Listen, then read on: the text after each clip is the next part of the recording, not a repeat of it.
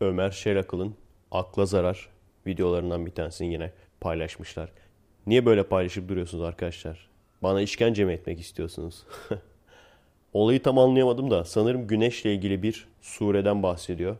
Diyor ki bu surede diyor ayetlere bakacak olursanız burada bir sürü kelime diyor.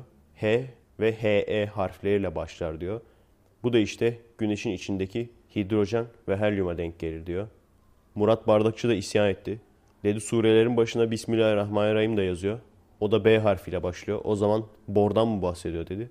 Çelakıl durdu durdu adamın gözleri parladı böyle. Büyük ihtimalle bir sonraki kitabında onu da göreceğiz. Mesela ben de o zaman bir tane mucize vereyim yeni kitabı için. Atatürk'ün hayatındaki önemli 19'lar. Atatürk mesela kaç yılında doğdu? 1881. Bu rakamları toplayacak olursak kaç buluyoruz? 18. Bu da gösteriyor ki Kureyş kabilesi Atatürk'ün doğduğu tarihi değiştirmiş. Merhaba arkadaşlar. Nasılsınız? Keyifler nasıl? Kendinize iyi bakın arkadaşlar. Merhaba arkadaşlar. Nasılsınız? Keyifler nasıl? Çok iyi değil biliyorum. Yine şehit haberlerimiz var.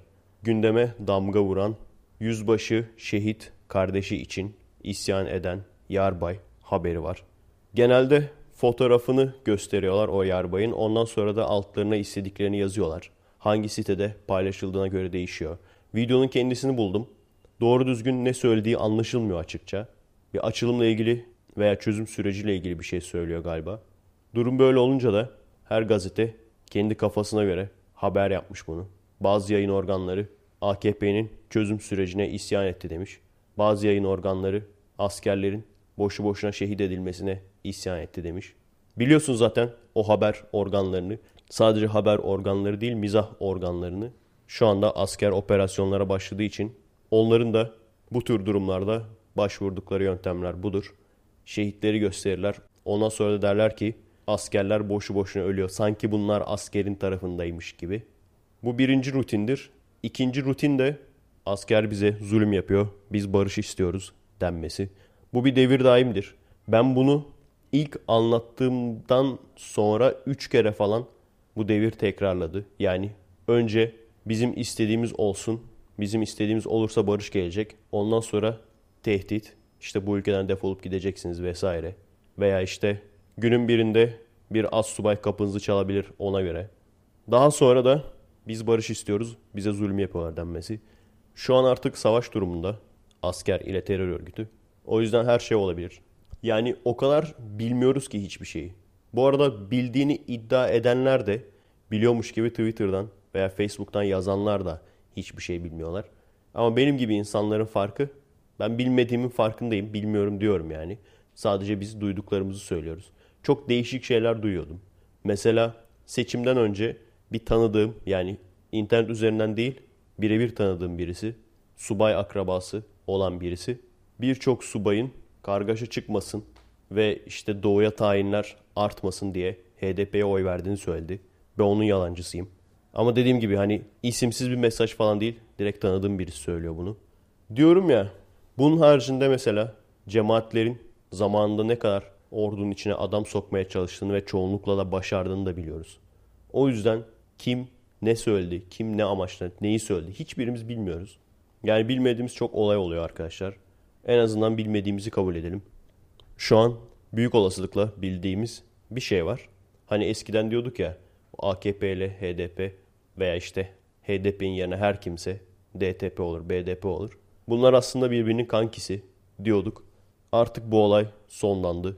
Böyle bir şey yok. Artık gerçekten birbirlerinin düşmanlar. Ve o yüzden her an her şey olabilir. Mesela şunu düşündünüz mü?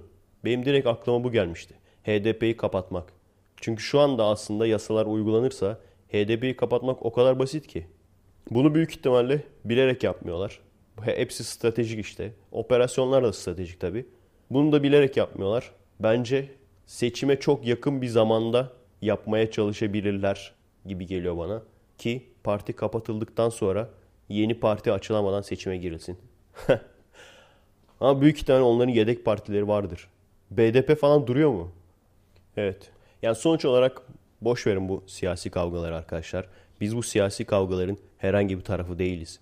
O partilerin herhangi birinin destekçisi değiliz. Siz kendinizi geliştirmeye bakın. Eğer gerçekten hem kendinize faydalı olmak istiyorsanız hem de çevrenizdekilere faydalı olmak istiyorsanız kendinizi geliştirmeye bakın. Bunun haricinde zaten ne söylesem tekrar olur. Bir seyircim mesela söyledi.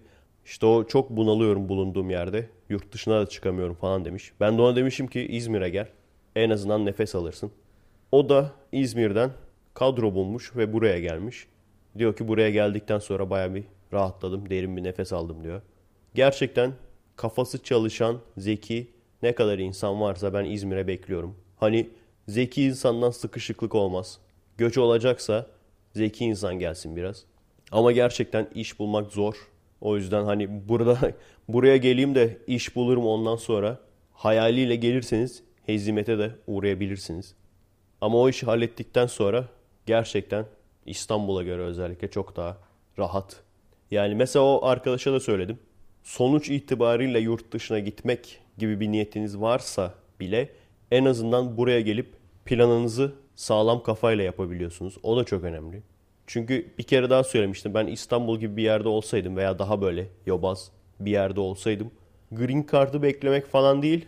Direkt böyle yük gemisine falan gizlice girip öyle falan hani neresi denk gelirse abi diye böyle o şekilde falan kaçmaya çalışırdım. Evet.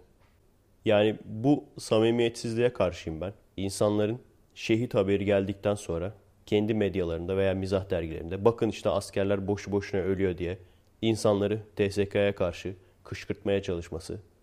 Bu tartışılır. Asker gerçekten boşuna mı ölüyor? Biliyorsunuz veya hatırlıyor musunuz bilmiyorum. Açılım süreci varken ve ordu pasif duruma gelmişken karakollarda oturup resmen oturup bombalanmayı beklerken yani Bülent Ersoy demişti. Benim çocuğum olsa askere yollamam demişti. Ben dağda ölsün diye yetiştirmedim çocuğumu demişti. O zaman Bülent Ersoy'a hak veriyordum. Çünkü gerçekten açılımdan dolayı pasifize edilmiş durumdaydık. Yani bizim askerlerimiz çarpışırken baştakiler bunu oyun gibi görüyorlardı. Yani iki tarafında başı. Şu anda işler biraz değişti. Şu an olay gerçek savaşa döndü. Ama yine de tartışma konusudur. Ben şu taraf kesin haklı veya öteki taraf kesin haklı demiyorum. Hani şeyi söylemiş arkadaşlar. Türk bayrağını indirmişler bir yerde. Diyarbakır'da galiba. Sonra işte asker göndere tekrar bayrağı çekerken Allahu Ekber diye bağırmışlar. İşte asker kimlerin elinde veya askerin yaptığı doğru mudur diye paylaşıldı. Ama arkadaşlar gerçekçi olalım. Elimizde Android askerler gelene kadar Allahu Ekber diyen askerler olacak. İşte bugün bunu söyleyen insanlar, işte bakın askerler boşu boşuna şehit oluyor. Bu operasyonları durdurun mesajını vermeye çalışan malum basın. Niye bunları saygı duymuyorum söylediklerini? Çünkü aynı şekilde kendi taraflarından ölen gençler var. Bunlar da gene kendi herhangi bir dertleri olmadığı halde beyinleri yıkandığı için birçoğunun bazı grupların, bazı örgütlerin üyesi olup ön safları sürülüp sonra da IŞİD'in hedefi haline gelen ve bu sebepten dolayı ölen gençler için aynısını söylemeye geçtim. Tam tersi bir de bunları şehit olarak gösterip bir de bu olayı övüyorlar. İşte bu tam bir samimiyetsizliktir. O zamanında işte yere göre sığdırılamayan bazı hack grupları. Bunları hep görüyoruz yani. O kadar net belli ki. Yani adamlar bir grup için bunlar kullanılıyor boşu boşuna ölüyorlar diyor. Diğer grup için ise onların şehitliğini yüceltiyorlar ki başka insanlar da onları yerine geçmek istesin. Bunun açıklaması nedir? Bunun açıklaması ben söyleyeyim. Bu tarafsız olduğunu ve barış istediğini iddia eden grupların aslında taraf tutmasıdır. Bu insanlar taraf tutuyor. Lütfen artık bunu kabul edin arkadaşlar. Hangi tarafı tuttuğunu zaten söylemem gerek yok. Evet, çok fazla kafanızı ütülemeyeyim. Büyük ihtimalle şu konuşmamın bile yarısına yakınını keseceğim. Çünkü benim de hoşuma gitmiyor açıkçası. Yani ben de biliyorsunuz kendimi dinliyorum. Kendimi dinlerken daha önceki podcastlerde söylemiş olduğum şeyleri tekrar duymak hoşuma gitmiyor. Gerçi bunu diğer gruplar yapıyor. Yani hem sağ tarikatta görüyorum bunu hem sol tarikatta görüyorum. İşin ilginci gerçekten çok fazla kullanıyorlar bu yöntemi. Yani biz söylüyoruz, derdimizi anlatıyoruz. Neden yanlışsınız? İki tarafa da sağ tarikata da sol tarikata da neden yanlış olduklarını, düşünceleri neden yanlış olduklarını. Ben de bu insanlardan bekliyorum ki onlar da benim düşüncemi yanlışlayacaklar. Hayır böyle bir şey yok. Ezberden aynı şeyleri tekrarlıyorlar. Biz konuşmaya başlayalı. Yani şu podcast yapmaya başladıktan sonra bile yıllar geçti. Adamlar işe de yoruyor yani bu yöntem. Sürekli aynı şeyler, aynı şeyler, aynı şeyler. Sanki biz hiçbir şey söylemiyormuşuz gibi. İşe yarıyor. İnsan psikolojisi. Sürekli aynı şeyi tekrarlarsan bir noktadan sonra gerçekten söylediğin kişilerin birçoğu bunları doğru olarak kabul eder. Neden doğru olması gerektiğini düşünmezler. Evet. O yüzden gündem olayını burada keselim. Size uzun zamandır anlatmak istediğim bilimle ilgili bir şey vardı. Hep böyle araya bazı şeyler girdi. O yüzden anlatamadım. Ona geçelim şimdi. Vancouver'da Telus Science World diye bir yer var. İşte bilim dünyası. Telus da şey orada bir firma gibi bir şey yani. Sponsorluğunu almış bilim dünyasının. Orada Balin diye bir şey gördüm. Baleen diye yazılıyor. Biliyorsunuz İngilizce'de whale derler. Biz Türkçe'de balina deriz. Romanca'da da mesela balena diye yazılır. Gene o balinden geliyor.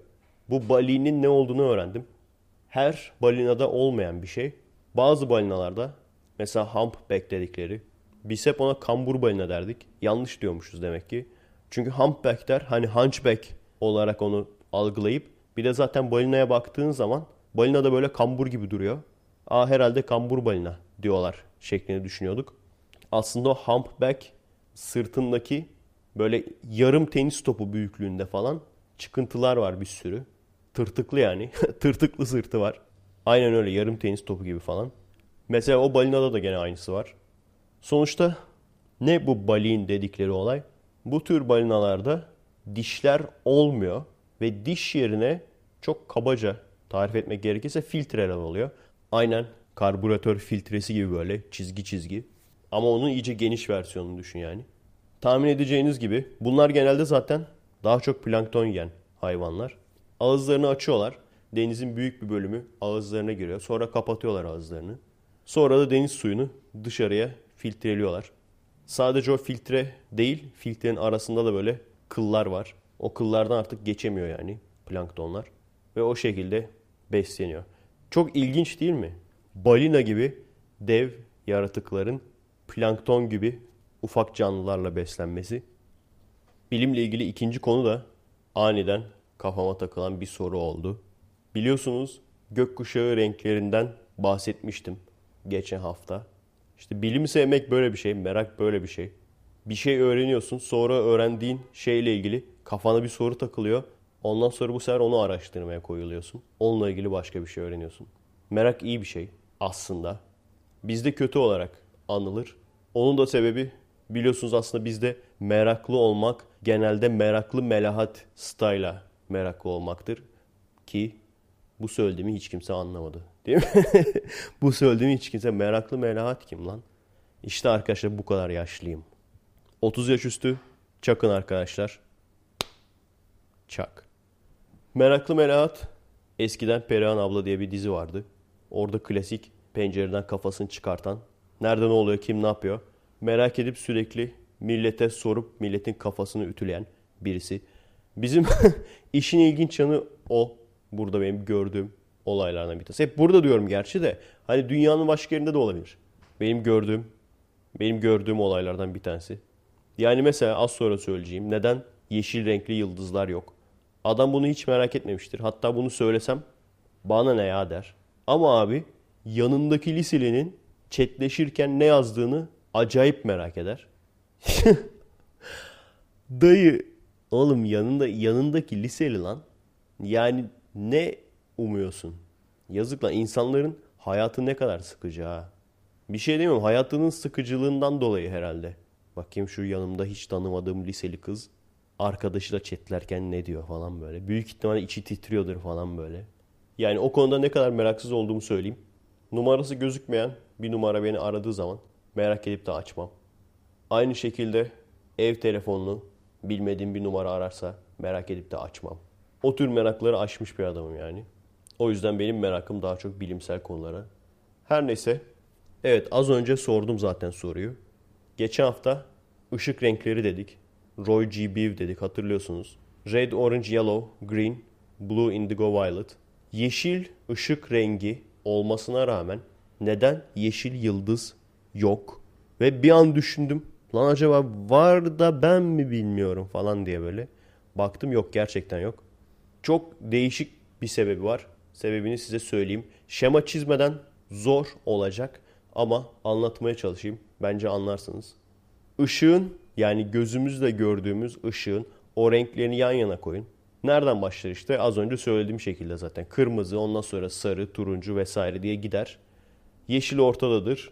Mavi, indigo, mor diye de sonlanır. Bir yıldız kırmızı olduğu zaman olayın kilit noktası şu arkadaşlar. Yıldız aslında tek dalga boyundan ışık vermiyor. Kompozisyonu karışık kuruşuk olduğu için yıldızların o yıldızların içinde ne çalkantılar oluyor biliyor musunuz? Böyle şey gibi yani. Uzaklara bakan derin bakışlı adamlar gibi yani. Hani dışarıdan pek gözükmüyor ama içeride ne çalkantılar oluyor. Bu sebepten dolayı birden fazla renkte ışık veriyor. Ve kırmızı yıldız dediğimiz yıldızlar verdiği ışıkları şöyle düşünün. Bir grafik olur ya küçükten başlar ondan sonra pik yapar sonra tekrardan iner. Dağ şeklinde veya tepe şeklinde grafik olur. Ve kırmızı yıldızda en çok bizim gözümüze görebildiğimiz verdiği ışık kırmızı renk.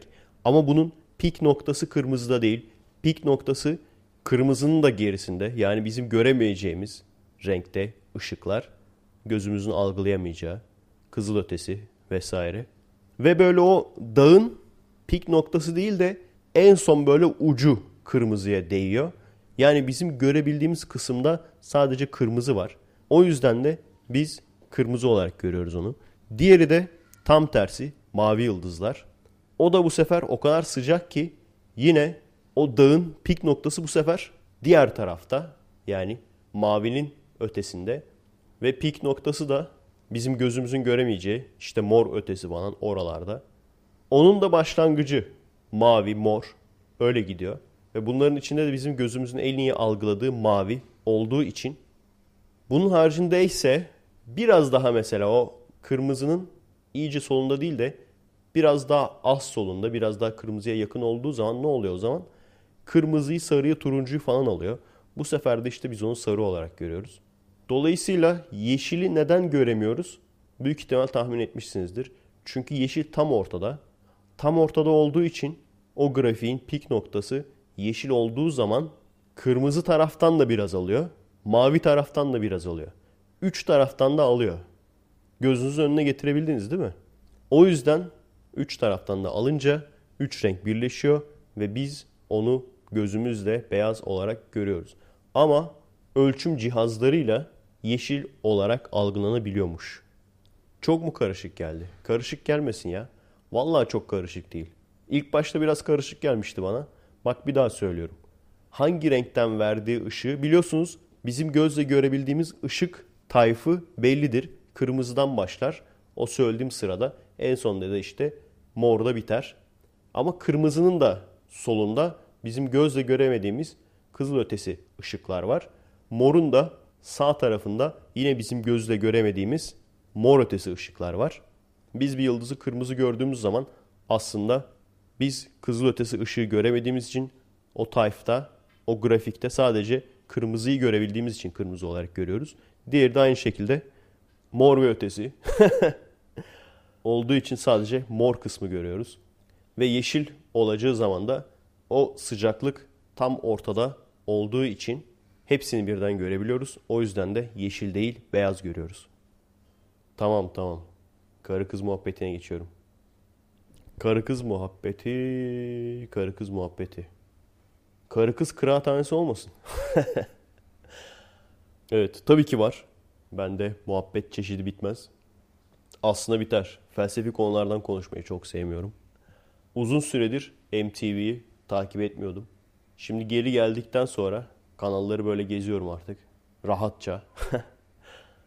2015 model kız grupları, kız şarkıcı grupları çıkmış. Abi o bile devrin ne kadar değiştiğini gösteriyor. Bu tamamen Tembellikten. Hep tablet çıktı böyle oldu biliyor musunuz arkadaşlar?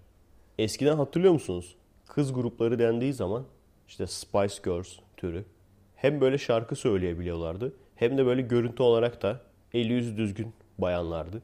Daha sonra ilerledi Pussycat Dolls falan.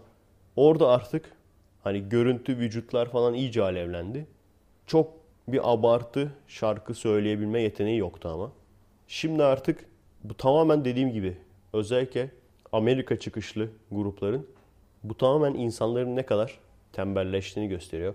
Kız gruplarında bile basenli kalçalı bıngıl bıngıl genç kızlar var. Sen düzgün fizikle çıkmayacaksan zaten şarkı söyleyemiyorsun. O ayrı mesele de düzgün fizikle de çıkmayacaksan o zaman niye kız grubu kuruyorsunuz? Genelde öyle olur. Burada da öyleydi zaten. Bir tanesi şarkı söylemeyi biliyor. O zaman niye kız grubu? Büyük ihtimalle benim tahminim. Yani hepsi çirkin. Ya çirkin kız grubu mu olur lan? Manyak mısınız lan? Bir de böyle işte şey erotik falan hareketler yapmaya çalışıyorlar falan. Ama böyle basenden pantolon fışkıracak. Nazi subayları gibi böyle geziyorlar. Bizde de vardı arkadaşa söyledim ya nasıl oluyor anlamış değilim. Türkiye'de görüyorum onu. Yani normalde bir insan şişmansa şişman olur. Zayıfsa da zayıf olur. Ama nasıl oluyor gerçekten? Böyle direkt basen kısmı inanılmaz geniş. Bacaklarda böyle aniden daralıyor. Arkadaşa sordum abi pantolonun içine kamyon lastiği mi giymiş dedim o bayan. Yok dedi Nazi subayı modası.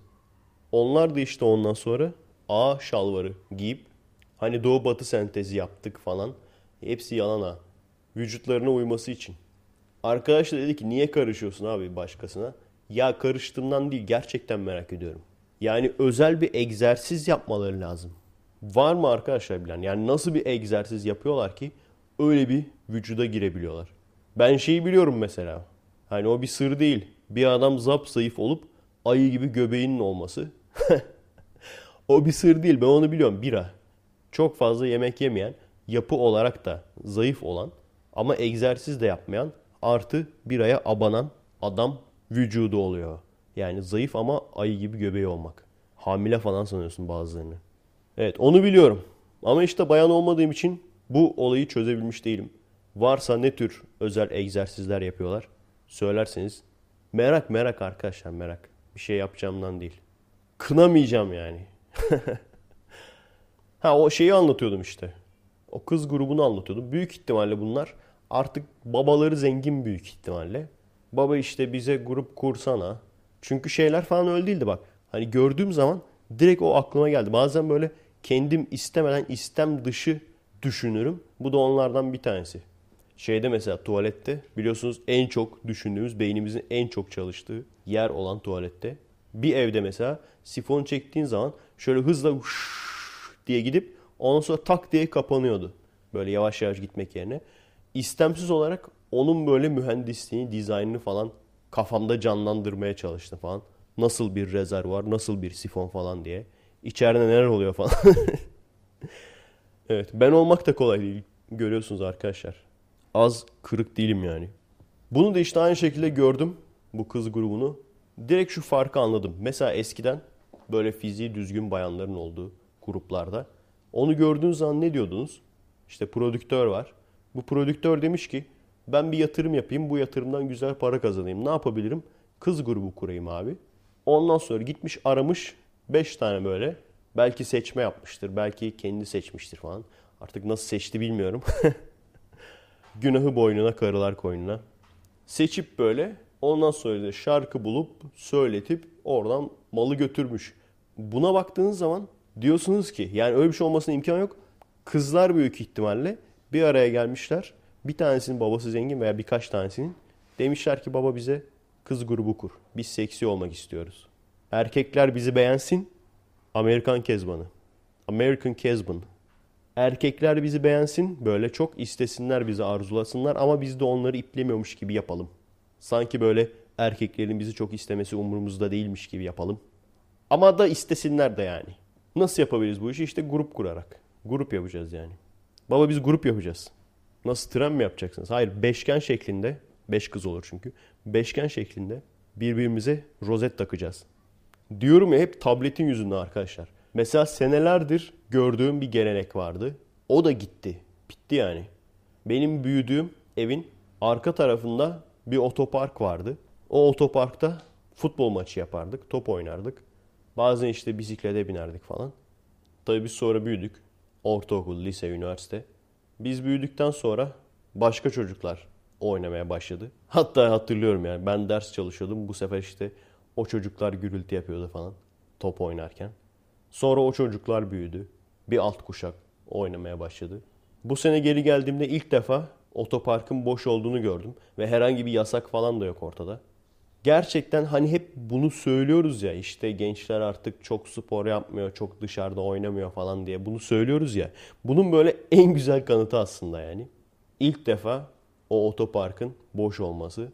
Gerçekten yazlık mekanlarda da bakacak olursanız çocuklar bir araya gelir yan yana ama otururlar ve işte tabletlerinde oyun oynarlar falan.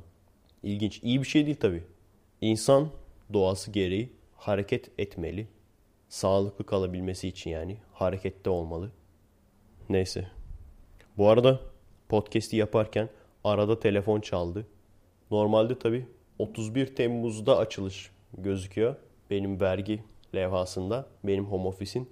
O yüzden son gün olmuş olsa bile 30 lira eğitime katkı payı vermem lazımmış. Keşke yani 30 lira keşke hava parası falan deserdi. Bu kadar içim acımazdı. Yani 30 lira hava parası, 30 lira çorba parası falan deseler gerçekten içim acımazdı. Eğitime katkı payı diyorsun abi. Yani yarın bir gün TÜBİTAK destekli okunup üflendiği için havada duran bitki diye haber gördüğün zaman o zaman düşüneceksin ki hani doğru mu değil mi bilmiyorum ama onu düşüneceksin yani. Adam senin verdiğin bu aylık 30 lira parayla neler yapıyorlar? Eğitime katkı. Şey dedi muhasebeci. Önceden bu kadar çok değildi. Son zamanda yükseldi dedi. Neden yükseldi acaba? evet. Bakalım hangi noktada çıldıracağım arkadaşlar. Biraz böyle sinirlendim tabii. Ama tabii ki de yaza kadar kesin direneceğim burada, dayanacağım yani. Yapmak istediğim, daha önce demiştim, yapmak istediğim bütün projeleri temizlemeye bakacağım. Gerçekten üzücü bir durum. Yani sen diyorsun ki ben burada kalmak istiyorum. Adamlar da diyor ki kalma istemiyoruz seni. Sen diyorsun ki ben burada buranın ekonomisine bir şeyler kazandırmak istiyorum.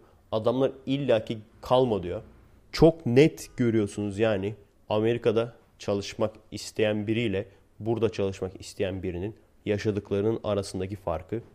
Size söylemiş miydim? Orada mesela biz maaşlı çalışıyorduk. Normalde saatimiz 12 dolar. Ama tabii vergiyi keserek veriyorlar. 10,5 dolar mı veriyorlar? Kaç dolar veriyorlar bilmiyorum yani. Vergi kesilmiş olarak veriyorlar bize. Sonra işte senede bir vergi formu doldurman gerekiyor. Online zaten o dolduruyorsun yani. Vergi formunu doldurduk. Tamam mı? İşte senelik ne kadar kazanıyorsunuz? Şöyle böyle. Sigortanız var mı? Yok. Düşük gelirli olduğumuz için sigortamız olmadığı için zaten bir ceza almadık. İkincisi de gene düşük gelirli olduğumuz için vergileri iade ettiler. Bize 680 dolar para hesabımıza aktardılar abi. Sessizlik. Sessizlik oldu değil mi? yani bakın ne diyorum ve bunu da her zaman söylüyorum. Fikrim de hiçbir zaman değişmedi. İleride değişir mi bilmiyorum ama şimdiye kadar değişmedi.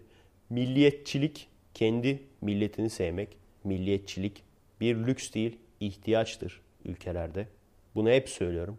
Ama eğer biz milliyetçiliğe aile bireylerinin birbirini tutması diyorsak o aile bireyleri de sen çalışıyorsun diye senden sürekli para koparmaya çalışıyorsa ve yine senin ailende çalışmayan, aylak gezen bir sürü insan varsa o da senin paralarınla, senden koparılan paralarla geçiniyorsa sen çalışıyorsun diye senden para koparıldığı zaman senin ailenin başındaki insanlar lüks içinde bu parayı inanılmaz lüks bir hayat yaşamak için kullanıyorsa o zaman bir noktada öperim kardeşim dersin. Şimdi bir sürü Türk fabrikatör gidip Romanya'da fabrika kuruyor. Bunlara ne diyeceksin? Bir şey diyebilir misin? Evet adamlar Türkiye'de kursalardı Türkiye'nin ekonomisine katkı olurdu. Türkiye'ye fayda sağlardı. Ama adamların bir bildiği var ki gidiyorlar Romanya'da kuruyorlar. Yani bu bizim utancımız olmalı. Bizim ülkemizde yaşayan adamların gidip de başka bir ülkede fabrika kurması bizim utancımız olmalı. Yani kim ne diyebilir ki adamlar abi? Yani dediğim gibi ne olursa olsun zarara bile geçsem direneceğim yaza kadar. En azından şu projelerimi bitireceğim. Bakalım ne olacak. Bu arada arkadaşlar madem maddiyattan konuşuyoruz. Geçen gün toplantı yaptık. Birçok kişi hala da ininal kartın ne olduğunu bilmiyor. Bir kere Efekes'te bahsettim diye artık biliyorsunuzdur diye tekrardan söylemedim. Kredi kartı olmayan arkadaşların çok rahat market gibi yerlerden, PTT gibi yerlerden alabileceği bir kart. Daha da uzatmayayım. Eğer kredi kartım yok ne yapmalıyım diyorsanız açıklama kısmına bakın arkadaşlar. Zaten ininal kart diye ben orada size link vereceğim. Orada kendi yazdığım detaylı bilgiler var. Oraya bakarsınız arkadaşlar. Eğitime katkı payı ya. Troller gibi abi. Vatandaşı trollüyorlar. Her neyse. Geçen gün bir paylaşım gördüm. Change.org biliyorsunuz değil mi artık bilmeyen yok. Nasıl öyle ünlü oldu bilmiyorum. O tür sitelere yani bazen tabi yapılan eylemin veya toplanan imzanın doğru iş olduğunu düşünmeme rağmen sadece bu adamlara güvenmediğim için bu bana yollanan Change.org'la ilgili paylaşımları imzalamıyorum. Bir ara bir Banu Avar'ın bir komplo teorileri vardı gene Change.org'la ilgili. İşte Change Barack Obama'nın sloganından gelme falan. Böyle birkaç bir şey bağlamış. Çok bakmadım yani ilk 30 saniyesine falan baktım. En son işte bana yollanan olay bir kız cep telefonunda mesajlaşırken bir taraftan da yürüyormuş. Ondan sonra da kapağı açık su giderine düşmüş yoldaki. Kapağı açık su giderine düşmüş yoldaki. Yolun gideri varmış yani. İşte zor kurtarmışlar kızı falan. Orada da diyor ki su giderleri kaldırılsın. bir şey de diyemedim. Çok trole benziyor. Dalga geçmek için sanki yapmışlar böyle. Ama baktığınız zaman o kadar çok yerli ve yabancı geliyor bana hep. Change.org'dan. İşte şunu imzalayın falan diye. Biz böyle eyvallah abi bak organize olmak iyi bir şey. Organize olup derdini dile getirmek de iyi bir şey ama hep bunu kötüye kullanıyorlar. Ve işte gördüğüm üzere sadece Türkler de yapmıyor bunu. Yabancılardan gelen paylaşımlar da çok daha mantıklı değil yani. Şey falan işte. Bizde mesela Japon pazarı var ya onların Japon pazarına denk gelen Dollar Tree, Dollarama o tür yerler var. Şey diyorlar işte kanserojen madde içeren Çin malı ürünler satan Dollar Tree kapatılsın. Hatırlıyor musun? Size tanıdık geliyor mu? Bizde de yapmışlardı bir ara. Japon pazarlarında Çin malı ürünler satılıyor. Bunlar ucuz ucuz kanserojen içeren oyuncaklar satılıyor. Kapatılsın. Tabi ucuza gelsin diye Çinliler gama ışını basıyorlar. Plastikten daha ucuza geliyor. Ne kadar cahilsin Efe Aydal. Onlar Hailing Hurling maddesi kullanıyor. Hailing Hurling maddesinin de kanserojen olduğunu 5 yaşındaki çocuk bile biliyor. Böyle hani çocukları ölümü, kanseri falan kullanarak insanların yalan söyleyeceğini düşünmüyorsunuz hiç değil mi? Yok canım o kadar da değildir falan diye. Ama düşünecek olursanız bu şekilde insanları korkutup ucuz mal almalarını engellemeye çalışmak bir ilk değil. Ve bunu yapmak için de her türlü yöntemi kullanırlar. Yani bu önemli bir şey arkadaşlar. İşin içinde çocuk hayatı olduğu zaman, insan hayatı olduğu zaman sanıyorsunuz ki bu fikri savunanlar asla yalan söyleyemez. Çünkü işin içinde çocuk hayatı var, insan hayatı var. Hayır doğru değil. Çatır çatır yalan söyleyebilirler. O yüzden maalesef yani bilmiyorum gerçekten bir üçkağıtçı bir site mi bu change.org yoksa iyi niyetli kurulmuş bir site mi? Onu bilmiyorum ama çok fazla kötüye kullanılıyor. Sürekli bunu görüyorum. Ben de yapacağım bir tane change.org. Siz imzalayın. Efe Aydal'ın rakibi olan YouTube kanalları Çin'den gelen özel kanserojen madde içerdiği için bu kanallar kapatılsın. Şey vardı mesela bir tane arkadaş paylaşmış. İşte başardık change.org sayesinde bilmem ne çaylarının tam hatırlamıyorum ya yani hangi isim olduğunu bilmem ne çaylarının seksist reklamını kaldırdık falan. Böyle işte çayın sahibi özür dilemiş. Demiş ki işte kadınlarımız şöyledir böyledir. Sanırım her şehrin kadınları falan diye mi? Öyle bir reklam yapmışlar. Göremedim, görmek nasip olmadı. Bu sefer de o açıklamayı beğenmemiş feministler. Ne demek kadınlarımız? Ne demek?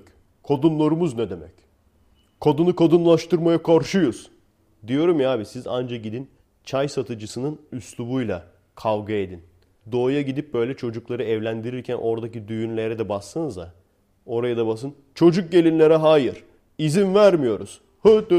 Change.org bilmem ne. Hadi onu da yapın abi. Ha o yemiyor değil mi? O yemiyor.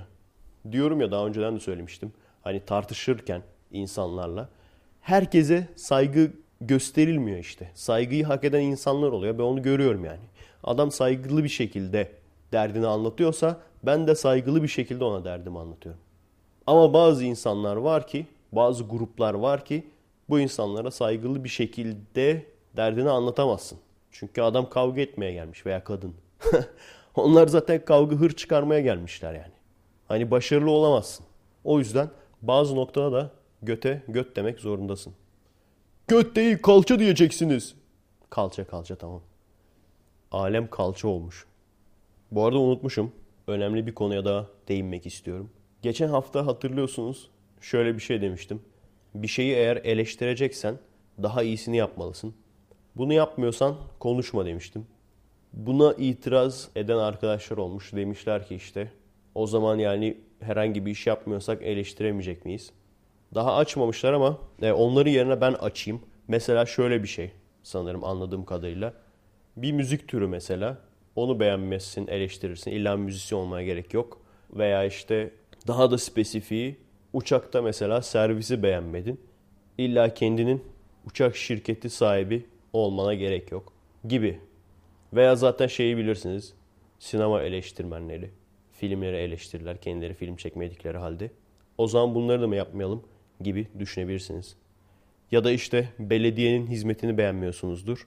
Ama bunu eleştirmek için illa belediyeci olmanıza gerek yok denebilir. Bu gerçekten ince bir çizgi arkadaşlar ve bence gerçekten önemli bir konu. Yani bunu aslında tartışacak olsak şimdi benim söylediklerime karşı 80 çeşit başka fikir de çıkartılabilir. Bunu bu şekilde pimpon gibi hani karşılıklı sabaha kadar konuşabiliriz. Aslında bu işin sonu gelmez yani bu tartışmanın sonu yok. Ama siz gene de beni dinleyin arkadaşlar. Size önemli bir şey söyleyeceğim. Aradaki fark şu. Uçakta hizmeti beğenip beğenmediğinizi uçak şirketi sizden öğrenmek ister. O yüzden siz ne dersiniz size itiraz edemezler. Hadi kendini uçak şirketi işlet falan. O yüzden eleştirinize itiraz edemezler. Sizin fikrinizi sordukları için. Yine aynı şekilde belediyeler hizmetleri ile ilgili sizden geri bildirim ister. Onlara yine ulaşacağınız yerler vardır. Ve hatta sinema eleştirmenleri bile film çeken insanlar, hepsi değil ama bazıları bu eleştirmenleri okur. O da yine aynı şekilde fikir sorar. Biri size bir konu hakkında fikrinizi sorduğu zaman her şeyi söyleyebilirsiniz. Çünkü artık o zaman adam beğenmiyorsan kendin yap falan deme hakkına sahip değildir. Veya işte yemek yapar, yemeği nasıl buldun diye sorar. Artık istediğin gibi konuşabilirsin ona. Sana itiraz edemez. Çok biliyorsan kendin yap diyemez yani. Bu çok önemli arkadaşlar. Size fikriniz sorulmadığı zaman siz fikrinizi beyan ediyorsanız insanlara örnek bir uçak şirketinin hizmetiyle ilgili siz yorum yazabilirsiniz. Bunu da değerlendirmeye alırlar. Ama işte uçağın kanadına iki motor daha tak veya uçağın kontrol tuşları şuralarda olsun şeklinde bir yazı yazarsanız sizi iplemezler, okumazlar bile yazdığınızı. Size fikriniz sorulmadığı zaman gelip de eleştiride bulunuyorsunuz. Yani o ara çizgi o arkadaşlar. Size fikrinizin sorulması. Size fikrinizin sorulmadığı bir konuda gelip eleştiride bulunuyorsanız evet herhangi bir zarar vermezsiniz karşınızdakine ama insanlar sizin için kıl adam der. İnsanlar sizin için cins der. Yani bu olay cinsliktir. Birinin size fikrini sormadığı konuda yorum yapmak, eleştiride bulunmak cinsliktir. Benim için çok önemli değil ama arkadaş ortamında birincisi siz belki yapıcı eleştiride bulunduğunuzu sanıyorsunuz. Bir şeyleri değiştirebileceğinizi sanıyorsunuz. Ama yapıcı bir şey yapamazsınız. Çünkü size fikriniz sorulmadığı zaman siz fikrinizi beyan ederseniz eğer onun yapıcı bir getirisi olmaz. İkincisi de insanlar arasında cins adam olarak bilinirsiniz. Bu çok önemli. Neden? Zamanında ben de bunu çok yaptım. Gidip işte ünlü böyle çizerlere hatta isim vereyim ya Ersin Karabulut'a yapmıştım bunu. Baktım birkaç hafta böyle üst üste hep aynı konu ve konular da gerçekten hala daha da aynısını yapıyor sanırım. İşte böyle hayatında yaşadığı şeyleri biraz da abartarak çizime geçiriyor falan. Ve adamın ben çizgisini çok seviyordum. Adam bu arada benimle yaşıt. Adamın çizgisini beğeniyordum ve bu çizgi boşa gidiyor olarak düşünüyordum. O yüzden ve bu arada ben hiç kimse değildim. Onu da söyleyeyim yani. Hani böyle kendi arasında iki kafalar bir de çizerim vardı falan. Böyle işte karikatürler hazırlayan, internet mizah sitelerine komik böyle yazılar yazan falan. O yüzden de işte o gençliğin verdiği hıyarlıkla adama dedim ki gördüğüm kadarıyla dedim konu sıkıntısı çekiyorsun. Mail atmıştım. Eğer dedim konu sıkıntısı çekiyorsan elimde konu var. Senin güzel çiziminle birlikte gerçekten çok atraksiyonlu şeyler yapabiliriz dedim. Bendeki cesarete bak lan. Lombak'ta mıydı adam? Lemanyak'ta mıydı? Lombak'taydı galiba yani. Lombak o zamanlar tekti yani bir numaraydı. Tekti. Orada böyle baş çizerlerden bir tanesine söylüyorum ben bu lafı. Ondan sonra adam cevap olarak konuya ihtiyacım yok ama olsaydı bile senin bu ukala tavırlarından dolayı istemezdim gibi bir cevap verdi. Ondan sonra ben yine atarlandım. İşte dedim çizimin güzel ama keşke konu özürlü olmasaydın falan dedim. Sonra cevap vermedi tabii iplemedi. İşte böyle. Doğru mu benim yaptığım? Benim yaptığım yanlış. Onun yaptığı doğru mu? Onun yaptığı da yanlış. İki tane hatadan iki tane ders bence çıkarabilirsiniz. Süper haklı olabilirsiniz arkadaşlar. Yaptığınız eleştiride çok haklı olabilirsiniz. Ama yine de fikriniz sorulmadığı zaman yapmayın. Ben o hatayı yaptım. Gerçekten salaklıktı. Birincisi bu. İkincisi de belli bir noktaya geldiğiniz zaman insanlar size bu şekilde davranırsa onlara da işte atarlı veya tersleyici cevaplarda bulunmayın. Neden? Çünkü sizin kaybedecek çok şeyiniz var. Ama size yazı yazan insanın kaybedecek çok fazla bir şey yok. Adam mesela onun capsini alsa, ben mesela onun capsini alsam, paylaşsam mutlaka soğukluk olur adama karşı veya bir gerginlik olur adama karşı yani. Bakın işte bana böyle ben güzelce derdimi anlatıyordum. Bana böyle bir cevap verdi diye. İşin ilginç yanı mesela şu anda bana çok çıkıyor öyle. Kesinlikle o şekilde tersleme yapmıyorum. Neden? Aklımda hep o var çünkü. Zamanında bana da yapıldığı için hatta bazen şey derler. Abi şurada tersin. Hayır abi terslemiyorum. Sen onu tersleme olarak görüyor olabilirsin. Evet. Bu çok önemli arkadaşlar. Etrafta böyle çok insan görüyorum.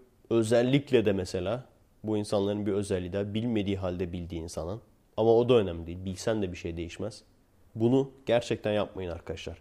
Hiçbir şekilde eleştirdiğiniz kişiye bir artı sağlamazsınız. Üstüne de adınız cinse çıkar. Millet gerçekten ciddiyim bak.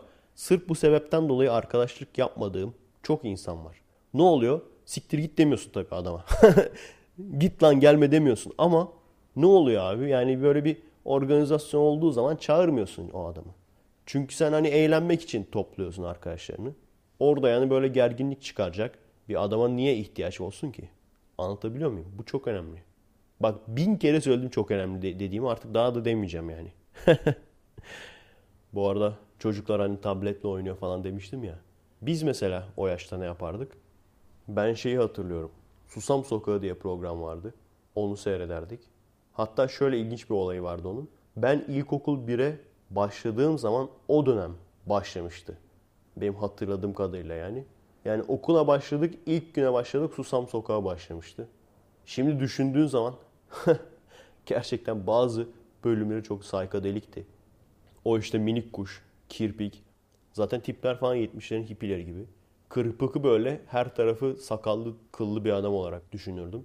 Minik kuş da zaten çiçek çocuk gibi böyle her tarafı rengarenk falan.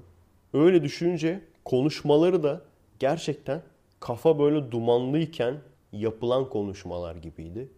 Harbiden kafam böyle dumanlıysa gerçekten adamı tribe sokabilecek şeyler. İşte şeyi hatırlıyorum mesela. Tahsin Usta. Şimdi biz elimize giydiğimiz şeye eldiven diyoruz ya. O zaman ayağımıza giydiğimiz şeye ayak diven mi diyoruz? Peki, peki Tahsin Usta, biz ayağımıza giydiğimiz şeye ayakkabı diyoruz ya elimize giydiğimiz şeye el kabı mı diyoruz? Ondan sonra müzik olarak da arka planda şeyi çalacaksın böyle. Sayıları öğretirken bir top bir tiltin içine girerdi ya. Onun müziği falan böyle. Direkt böyle tecavüzcü coşkun zamanındaki Yeşilçam kötü adam veya kötü adamın mekanı müziği böyle.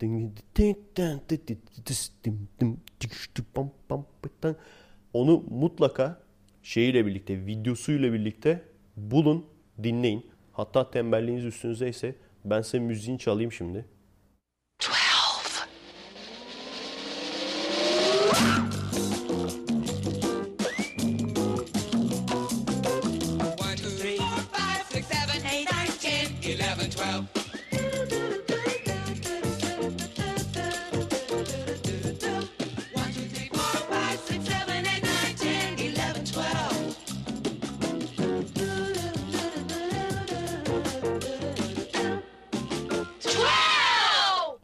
Videosunda bunu seyredin.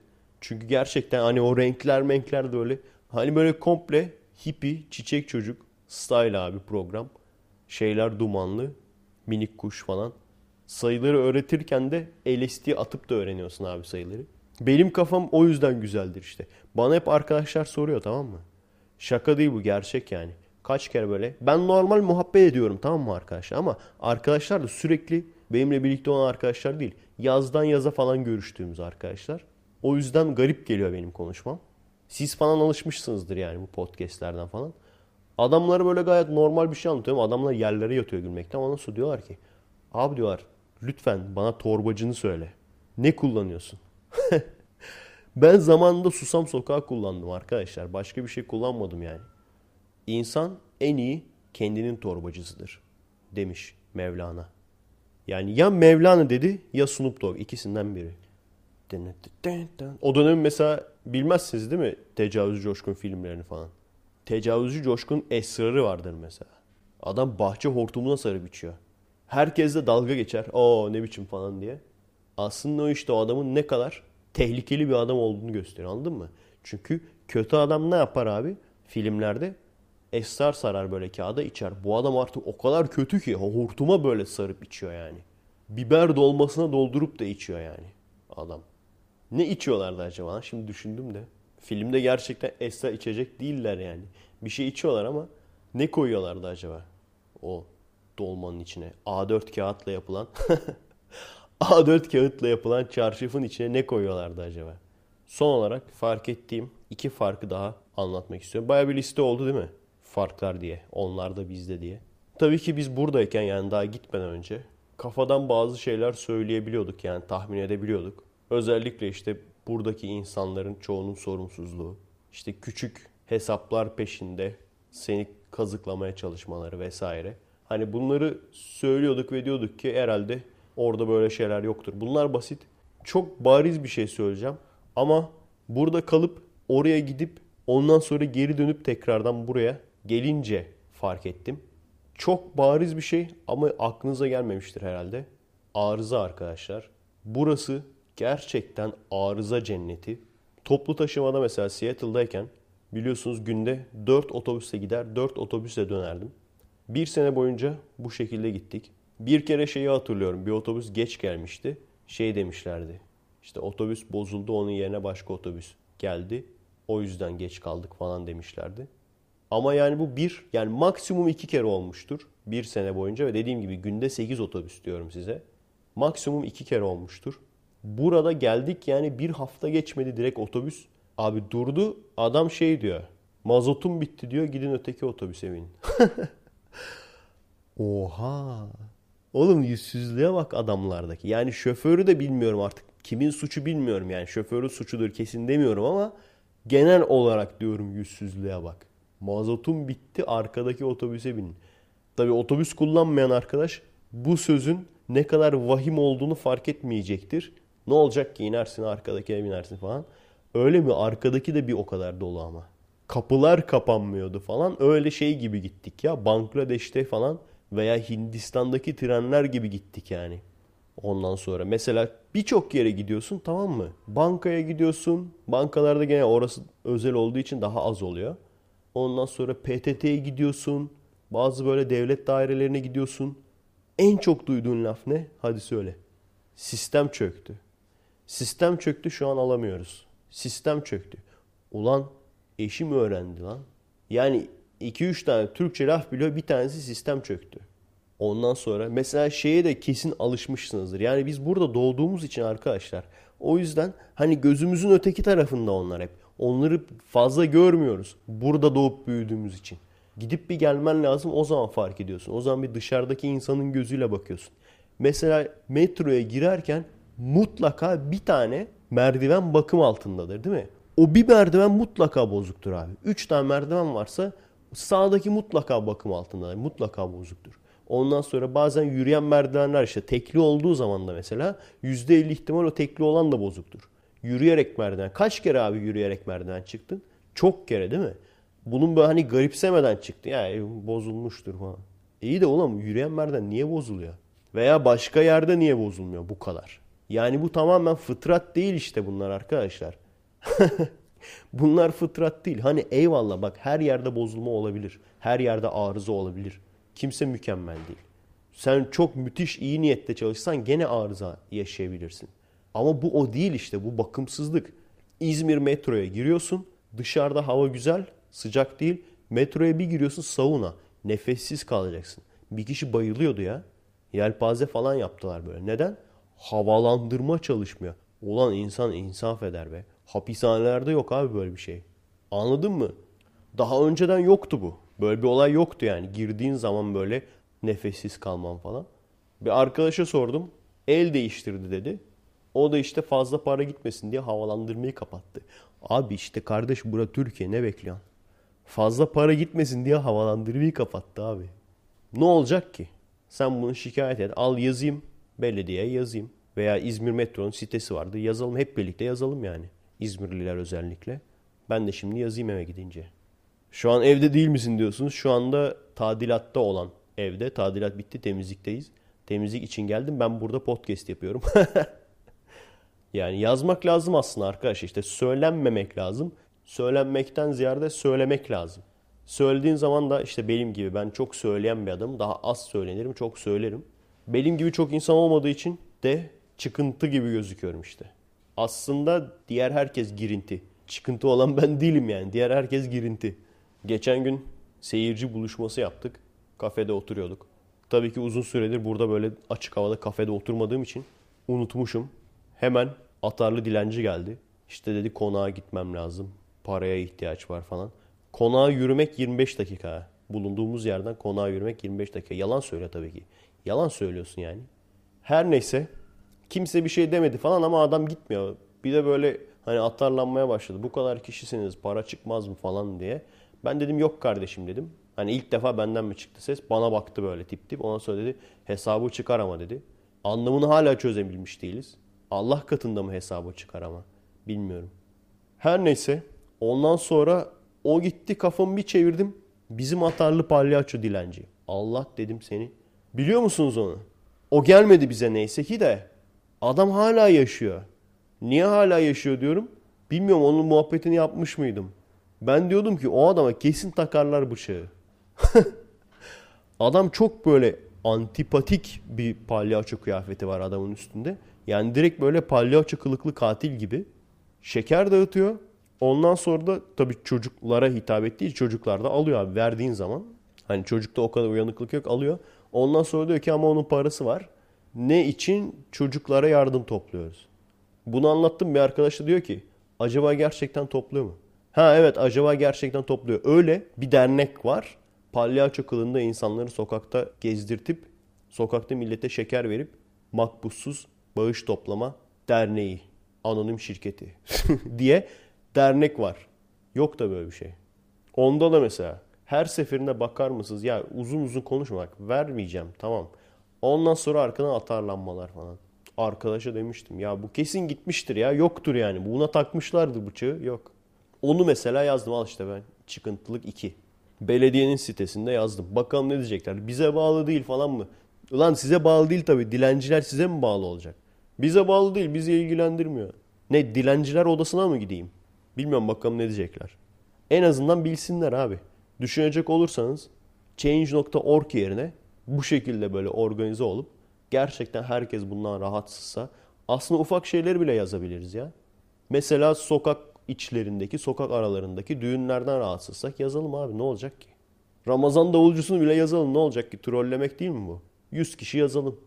Yani mesela hadi size soruyorum. Daha önce de demiştim ya yurt dışında da var dilenciler. Amerika'da da gördüm. Vancouver'da da gördüm. %90 ellerinde karton olur oraya yazarlar dertlerini. Kimseye rahatsızlık vermezler. Geri kalanlar da güzel bir şekilde gelir. Bozuk paranız var mı? Yok dersin. Bitti gider. Bu kadar. Kimseye rahatsızlık vermezler yani. Sen vermek istiyorsan verirsin. Şimdi bak sorun şu. Niye onlarda öyle bizde böyle? Şimdi ben bunu dile getirdim ya. Yorum kısmında atarlananlara bakın şimdi. Sen tabi zenginsin onların derdinden anlamazsın bilmem ne. Onlar işte on kardeş. Şöyle zavallılar. İşte olay bu. Bizdeki yani en cahilinden en böyle ağır enteline kadar, ağır papyonlu enteline kadar ki olan mazlum edebiyatı bu. Bununla abi mücadele edemiyorsun. Edemiyorsun lan. Bak şimdi söyleyeceğim alta yazacaklar yani. Ama işte bilmiyorsunuz ki bu adamlar bunu meslek haline getirmiş. Dilencilik mesleği. Ve bu adamların vergilendirilmeyen çok güzel kazançları var. Özellikle bizim gibi yerlerde biz biliyorsunuz dilencileri günah sıfırlama kioskları olarak görüyoruz. Günah sıfırlama ATM'leri olarak görüyoruz. Bizim gibi yerler çok güzel para kazanıyorlar. Ama çok güzel para kazanınca bu sefer hani sektör büyük oluyor o zaman çok dilenci oluyor. Çok dilenci olunca rekabet de çok oluyor. Hangi birine vereceksin? 80 tane dilenci geldi abi. Yani bu bir sorun arkadaşlar. Kimse kusura bakmasın. Ben politik doğruluktan yana bir insan da değilim. Hani bir insan fakirse kesin o iyidir. Bir insan zenginse kesin o kötüdür. Hep bize bunları öğrettiler. Hep bize bunları aşıladılar. Aslında bunu söyleyen adam kendisiyle çelişiyor. Çünkü aynı adam şunu demiyor mu? Sen işte haram bir para yersen 10 katı senden çıkar. E bunu da duyuyoruz. O zaman nasıl olacak o iş? Yani haram para yemiş, şerefsizlik yapmış adamdan 10 katı para çıkıyorsa o zaman nasıl fakirler iyi adam, zenginler kötü adam oluyor? Değil. Sadece fakirlik övülüyor. Ki insanlar fakir olmakla gurur duysun. Ben nasıl kendi durumumu düzeltebilirim diye düşünmesin. Peki tam tersi zengin olup çok iyi insan var mı? Vardır kesin. Yani zengin derken iş adamı zenginliğinden bahsediyorum yani. Türkiye'de vardır kesin. Çok zengin arkadaşım tanıdığım yok. Ama mesela şeyi biliyorum yurt dışında en zengin adamları düşünün. Hep en zeki adamlar. Hep böyle insanlığa bir şeyler katmış adamlar. Google'ın sahibi. Bill Gates mesela Microsoft'un sahibi. Ondan sonra Elon Musk'ı biliyorsunuzdur zaten. Gerçek hayattaki Tony Stark diyorlar adama. Tesla Motors'un sahibi. Bu adamlar gerçekten ellerindeki para. Çünkü hepsi çok zeki adamlar. Yani çok zeki ve çok zengin olmuşlar. Amerika'nın avantajı o. Kafanı çalıştırabiliyorsan eğer, becerikliysen, iş becerebiliyorsan gerçekten zengin olabiliyorsun. İlla böyle iktidarın bir tarafını yalaman, ondan sonra işte ihale alacağız diye şuradan girip şuradan çıkman veya işte sanatçı olup da iş alabilmek için veya kanallarda kadro bulabilmek için onun orasını burasını yalaman gerekmiyor. O yüzden mesela Bill Gates on numara bir adam bence. Yaptıkları yardımları biliyorum yani ben. Yine Elon Musk mesela gerçekten örnek alınacak bir adam. Şunu düşünün yani arkadaşlar. Zeki, vizyonu olan birisi çok zengin olsa, bir iş adamı kadar zengin olsa ne kadar şeyler değiştirir. Ben mesela hani çok süper vizyonu geniş olduğumu iddia etmiyorum. Benden çok daha vizyonlu tanıdığım insanlar var. Ama ben bile mesela geçen gün düşünüyordum. Bir bayan atletizm demine işte birinci olmuş bir sürü altın almış falan. Ondan sonra Twitter'dan yazmış. Allah dua ettim, namaz kıldım. Sayın Cumhurbaşkanımızdan altınları aldıktan sonra tekrar şükür namazı kıldım falan. Ondan sonra dopingli çıkmış abi kız. Altınlarını geri vermiş. Ondan sonra onunla ilgili yazı hazırlamış işte. Bizde Türkiye'de niye spor ilerleyemiyor? Bir sürü bir şeyler yazmışlar. Çoğuna katılmıyorum. Onu yazan kişi bu işin içinde değil yani bence. Benim düşüncem o. İşte beden eğitimleri çok uyduruluyor bilmem bir sürü bir şeyler yazmışlar. Söyledikleri doğru ama esas sebep bence o değil. Bence esas sebep şu. Gerçi sonuna kadar da okudum mu hatırlamıyorum. Belki de sonlarda yazmıştır. Günahını almayayım yani de. Bence mesela bana soracak olursanız birinci sebep bizim sporda başarısız olmamızın birinci sebebi girdiğin zaman işin içine anlıyorsunuz arkadaşlar. Süper bir kadroculuk, süper bir adamcılık. Hangi spordan olursa olsun profesyonel sporcu bir tanıdığınız varsa sorun size söyleyecek. Karate olsun, futbol, basketbol ne olursa olsun. Bizde abi nasıl daha iyi oluruz, nasıl dünya çapında oluruz kafası değil, nasıl kendi adamımı şuraya aldırırım kafası var. İşte bu yüzden. Baktım şimdi hep merak ediyordum ya bizde atletizmde niye bu kadar az Türk var. Yani neredeyse hiç yok diyordum. Bugün iki tane gördüm. Yarı finali bile geçemediler. Ama ikisi de zenciydi. İsimler böyle çok acayip. Kıtalar arası adamın ismi var. Araya ayıp olmasın diye bir Türk ismi de koymuşlar. Böyle Ubuntu Ali Lewis falan öyle isimler yani. Veya Jomolokko Mehmet Thompson falan. Kıtalar arası adamın ismi var yani. Hani biz Avrasya'yız ya bizi böyle o yüzden araya koymuşlar. Ulan Çinli geçti lan. Utandım. Ama Çinli iyiydi açıkçası. Adamlar onun da teknolojisini bulmuşlar kesin. Ben şeyi düşünüyordum aslında. Çin'den böyle Çin malı çakma zenciyle katılacaklar falan. Ona, ona bile ihtiyaç duymamışlar. Yani adam bildiğin Çinli baya finale çıktı yani adam. Kaçıncı oldu ya? Finalde dördüncü mü ne oldu? İşte böyle. Aslında iki fark demiştim. Bak bir sürü daha fark oldu. İkinci fark o ikinci söylediğim değil aslında. İkinci fark da şu. Marketlerde bir fark gördüm. Gerçekten mesela orada çok değişik markete gittik. Walmart'a gittik. Safeway'e gittik. Fred Meyer'e gittik. Costco'ya gittik. Costco genelde toptan satar. Şimdi hemen biliyorum alta yazacaksınız abi. Ulan ekşiciler siz yok musunuz? Efe Aydal Costco'ya gittim dedim ama Costco'da özel kartın olması lazım. Seni nasıl aldılar? Sakin lan sakin. Yanında kaldığımız aile ile birlikte gittik. Onların kartı vardı. Oturdun mu? Başka ne vardı ya? Ha Bartel Drugs bilmem ne 7-Eleven. Yani gittik. Küçüklü büyüklü çok yere gittik abi. Genel olarak özellikle büyükler sanayi sitesi gibi abi. Yerler falan böyle neredeyse şey beton. Çok kalabalık. Sürekli böyle bir yemek kokusu var. Adamlar da insanlar da bir acayip. Zaten insanlardan mı geliyor artık? Nereden geliyor bilmiyorum. Bizim burada Türkiye'de de çok değişik farklı farklı marketlere girdim. Bizde de abi girdiğin zaman bir böyle yeri yeni paspaslamışlardı. Onun böyle bir temiz kokusunu alırsın. Ondan sonra nasıl denk geliyor bilmiyorum. Girişe yakın yere böyle temizlik malzemelerini falan koyarlar. Onun kokusunu alırsın falan. Çok fazla da insan olmuyor genelde. Kalabalık olduğu zaman hani o büyük kipalarda falan da gene o kadar bir sıkışma olmuyor. Yani mekanın içinde huzur buluyorsun. Çok ilginç. Yani bizim Türkiye'deki marketlerde mekanın içinde huzur buluyorsun. Yerler falan fayans gibi olur böyle genelde. İkide bir de paspas atarlar. İlk geldiğim günlerde hatta deli sanacaklardı beni. Geldim şöyle kokusunu içime çekiyorum. Oh be mahalle kokuyor diye. deli sanacaklardı beni yani. Çaktırmadan kokluyorum böyle etrafı. Çok ilginç arkadaşlar. Sizde de oluyor mu? Bende çok fark ediyor. Koku. Koku çok fark ettiriyor ya. İnsanı mutsuz ya da mutlu yapıyor yani. Bir deniz kokusunu aldığın zaman direkt abi mutlu oluyorsun yani. Bir çimen kokusunu aldığın zaman direkt mutlu oluyorsun. Çok ilginç.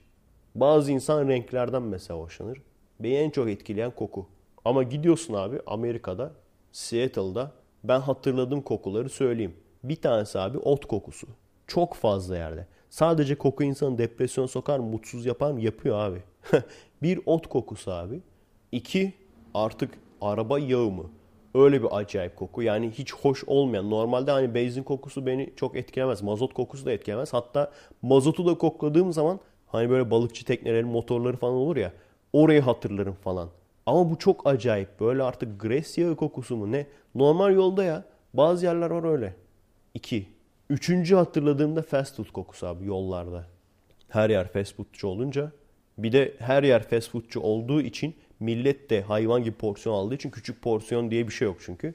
Hayvan gibi porsiyonları da paso çöpe attığı için sürekli o koku. Üç tane koku işte. Öyle deniz yoktu ama şeyin kokusunu alıyorduk. Gölün kokusunu alıyorduk. O fena değildi ama bir deniz değil tabii yani. İşte böyle. Mesela belediye otobüslerinin kokularını karşılaştıracak olursak Seattle ot kokuyor. İzmir ter kokuyor. Vancouver'da parfüm kokuyor. Hatta bir kere yazmıştım ya. Seattle otobüsü Vancouver otobüsüne diyor. Sosyete güzeli. Ben esrar kokarım sen parfüm. Kendinize iyi bakın arkadaşlar. Adresimiz youtube.com bölü kommek, twitter.com bölü kommek, destek olmak isteyen arkadaşlar için patreon.com bölü Efe Aydal. Gene tekrarlayayım kredi kartım yok ne yapabilirim diyenler açıklama kısmına baksınlar. Haftaya görüşürüz. Eğitim katkı payına emanet olun.